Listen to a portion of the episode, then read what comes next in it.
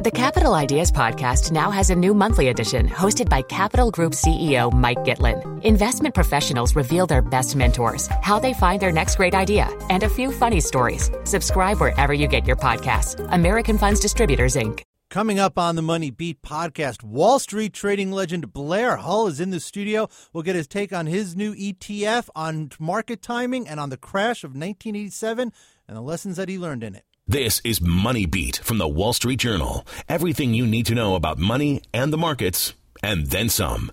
Welcome to the Money Beat podcast. Paul Vigna and Stephen Grocer here with you. And you know, Grocer, I, have been thinking so much about what I wanted to talk to about what I wanted to talk to our guest today about, and, and the different things that are. I didn't even think of how to introduce him and, and what kind of you know sharp, snazzy introduction I would have. So I hate to say it, folks, I don't have one today. That's actually a surprise. I know. I, no, it's actually not. It's really sad. Uh, so I will just say simply that that sitting to my right today is a. Uh, a trading legend, um, I'll butter him up a little bit. Yeah, trading legend Blair Hull. Uh, if you don't know who he is, you should Google him after you listen to this because you're going to learn a lot about him. Uh, we have him in the studio today. This is going to be really, this is going to be interesting when you're going to hear about this one a lot. You're going to learn a lot about high frequency trading, the markets, and all that kind of good stuff. Uh, look, Blair, how are you? Welcome to the Thank show. Thank you. Today. Good to be here. Just for a little background, folks, Blair has been in the markets for a long time. Uh, very famous, and we'll talk about it a little later, for Black Monday 1987. One of the, the few people that didn't get wiped out on that day. He was in the pits in Chicago. Uh, later formed his own trading company, which he sold to Goldman Sachs for about 500 million in 1999. It's good money back then. It's good money today, but it was even better money back then. Uh, and now is you're back in the market. Now you have your own ETF that you are taking in money for and maintaining and trading. So I guess you're in you're in New York today, talking kind of drumming up business for that, or what? What brings you to New York today? Uh, well, we're talking to people about the ETF. We're talking about the stigma of market timing that has existed for um, 60, 70 years, and and how that has changed uh, with the advent of uh, data that we didn't have previously. We've had this explosion of data that started to occur in about 2000. We have the government producing data they didn't produce. We have the internet. Uh, we have Twitter feeds. Mm-hmm. All kinds of this is just explosion of data. At right. the same time, we have analytical techniques that we didn't have. We've got cars that are driving themselves.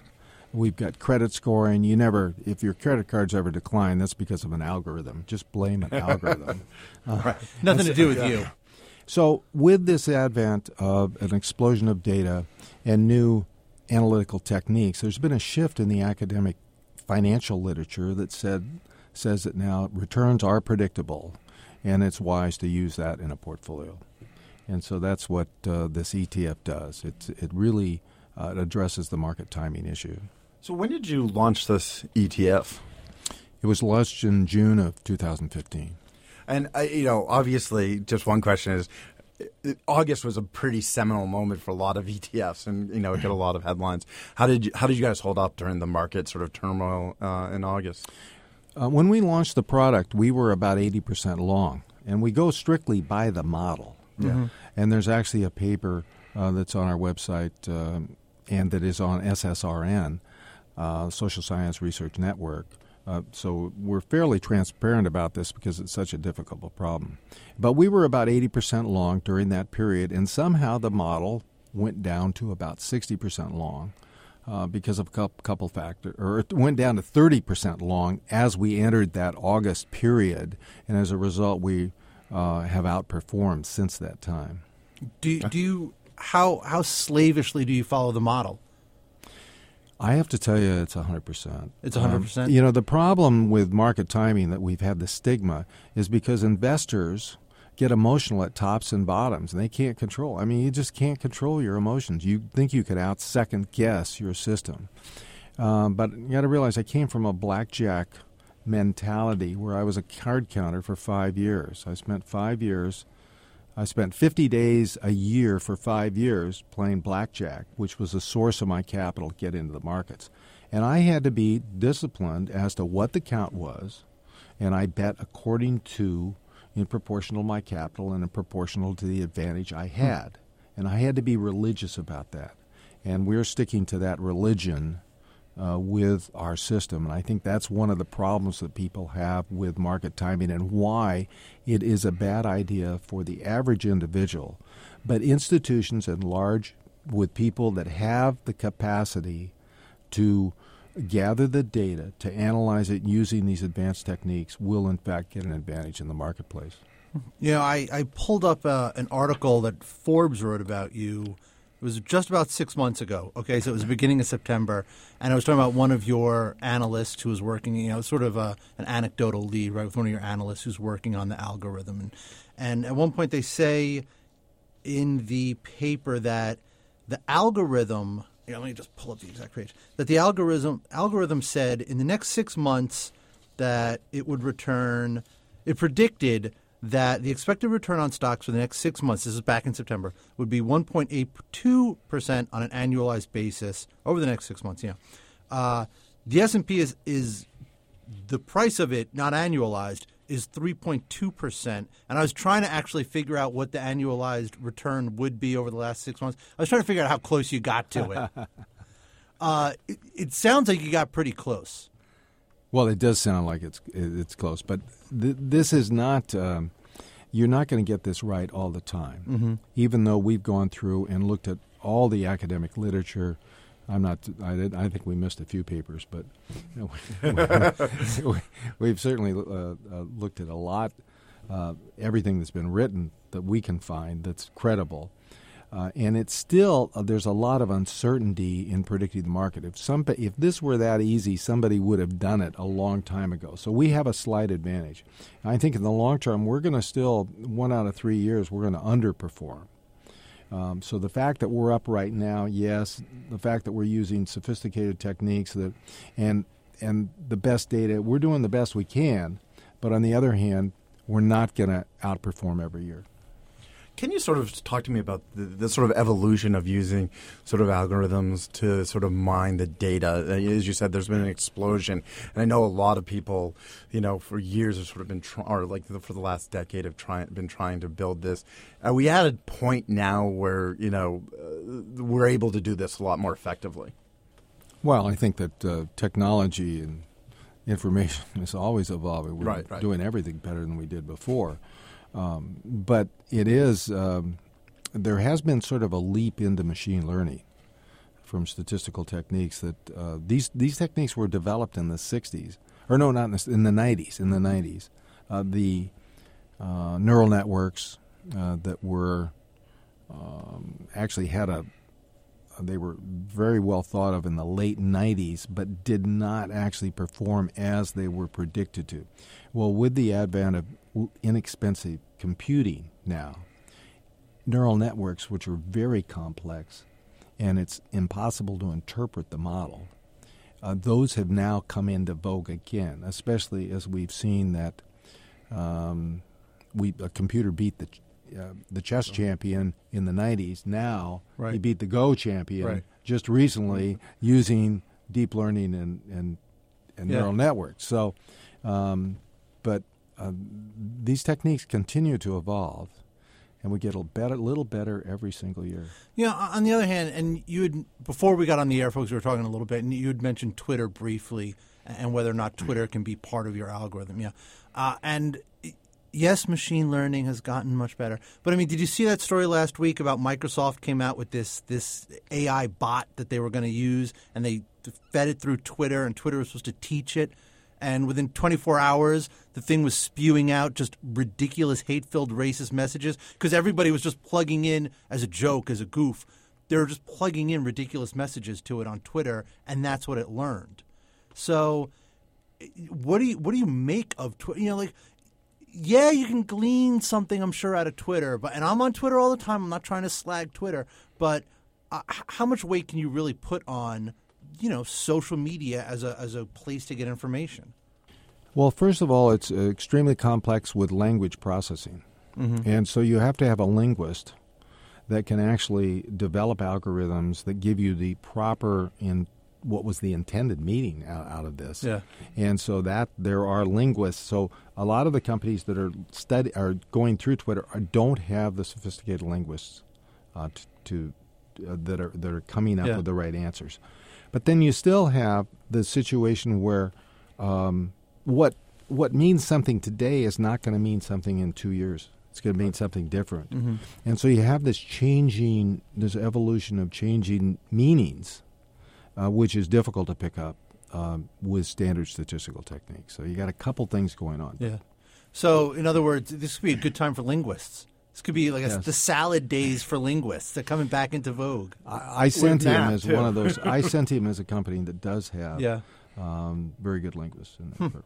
All right, let, us take a quick break here. Uh, we have an important message for you, and we will be back with Blair Hull on the other side of it. I'm John Wardock. Want updates on the biggest stories of the day? Then listen to What's News from the Wall Street Journal. From top business stories Apple says if they weaken the security of their phones, they make their customers' data more vulnerable. to the economy I think American consumers are uh, alive and doing well. to election 2016. Today's a big day in presidential politics, obviously. It's the day of the New Hampshire primary. Check back several times a day and enjoy What's News from the Wall Street Journal. WSJ Podcasts. Listen ambitiously. Now, back to the show. Welcome back, Paul Vigna, Stephen Grocer with Blair Hull, and and Blair, you're you kind of made your bones back in 1987, rather famously on Black Monday. Everyone knows about it.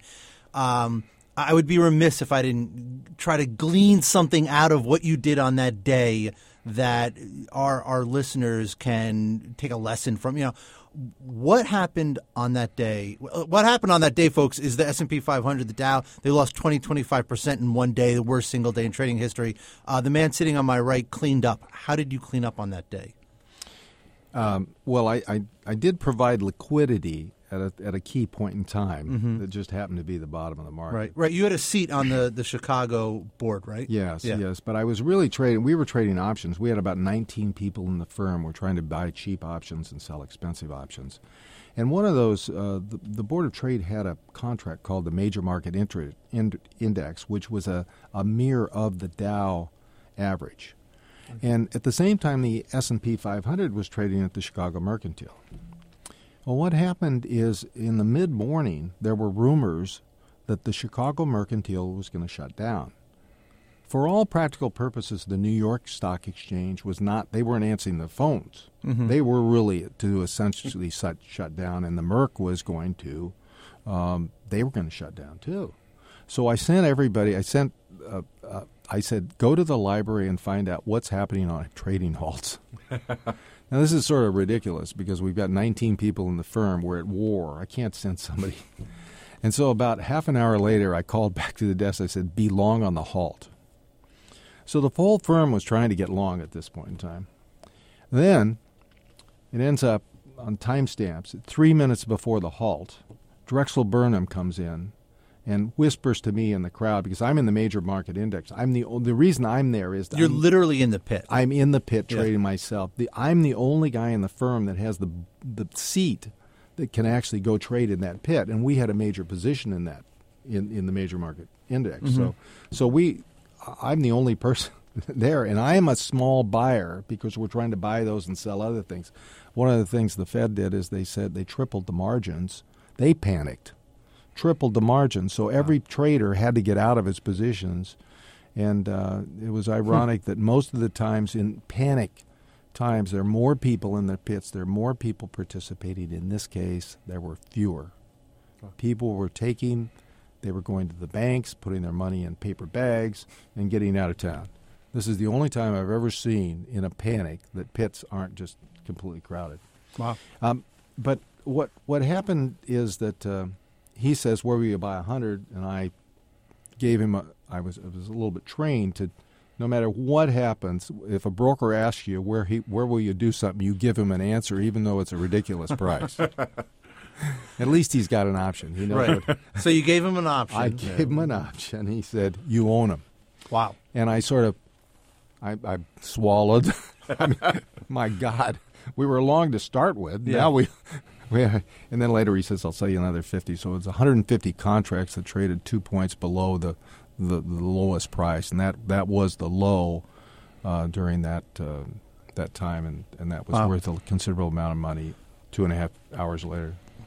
there's been such a or, or maybe there hasn't been you could you could kind of give us a, a take on this. In my mind, there's been such a big change in the markets from 1987 to 2016. Uh, a big part of that is high frequency trading, the automation of the exchange of the whole market, really. Uh, what do you make of the changes that have occurred over the last almost 30 years now? Well, when I went into, I remember I went down to the Pacific Stock Exchange in 1976. I said, "This is ridiculous. Somebody should write a computer program to automate this whole thing." Now, my direction, the direction of where we were going, was right. My, my timing was off by about 30 years, but I, I um, uh, overall, the investor is much better off than he was before. If you look at the spreads, uh, they're minuscule compared to what they were in the 90s. Um, and so um, there there are some there's some real issues which we're working through with circuit breakers and the SEC uh, has made some mistakes in uh, in uh, in their regulation, which has created created a bad situation. But I think that overall the investor is much better off. How is the underlying sort of technology too, like especially like the exchanges and stuff? Um, it, it, how is that improving to keep pace with uh, the sort of high frequency trading that we're seeing pick up? Well, um, we now have 13 exchanges, yeah. which creates a problem. We now have a competitive situation among exchanges, but because of the the cost to get to 13 exchanges by a trader that must access, he really has to be on all exchanges to be competitive. It's ended up to be an oligopoly of of market makers and tradings. So we actually have fewer large market makers than we have exchanges. Hmm. That's interesting. We had thousands and thousands of traders, tens of thousands of traders before. and Now we have a few large traders that make markets in almost everything and have the connectivity between the 13 exchanges. Uh, but there are few there are fewer traders now that can can uh, can actually make a living hmm. as a trader. Do you? And we, we got a, a, hard out actually from the studio, so this is actually going to to be the last question. But uh, I don't think you. Correct me if I'm wrong, but I don't think you need to do this to make money anymore. Are you doing this? Why are you doing? Why? Why now? Why not just retire and well, go to Bora Bora and you know? If if we can get a an exchange traded fund uh, that can actually um, have an edge on buy and hold, I I sit on the boards of foundations that would be well served by this kind of product. Um, I think that, and I think the stigma of market timing is wrong, uh, and that just as it's been considered irresponsible to time the market in the last 30 years, in the next 30 years, it'll be considered irresponsible not to time the market. Hmm. All right. Uh, I'm saying this, and it sounds stupid because you hear people say it, but actually, uh, I wish we had more time, but we don't. Yeah, yeah. We actually okay. do have a hard out, and we have to leave the studio. But we we could do this again. We could do this another time. You don't have to be in New York. We'd actually have you on the phone sometime too. So uh, we would love to talk to you again. Fun to do it. Thanks. All right, Blair. Thanks for coming in. And uh, listen, this is uh, you will hear more from us this week. We got more interviews and more markets to talk about. So we'll catch up with you soon.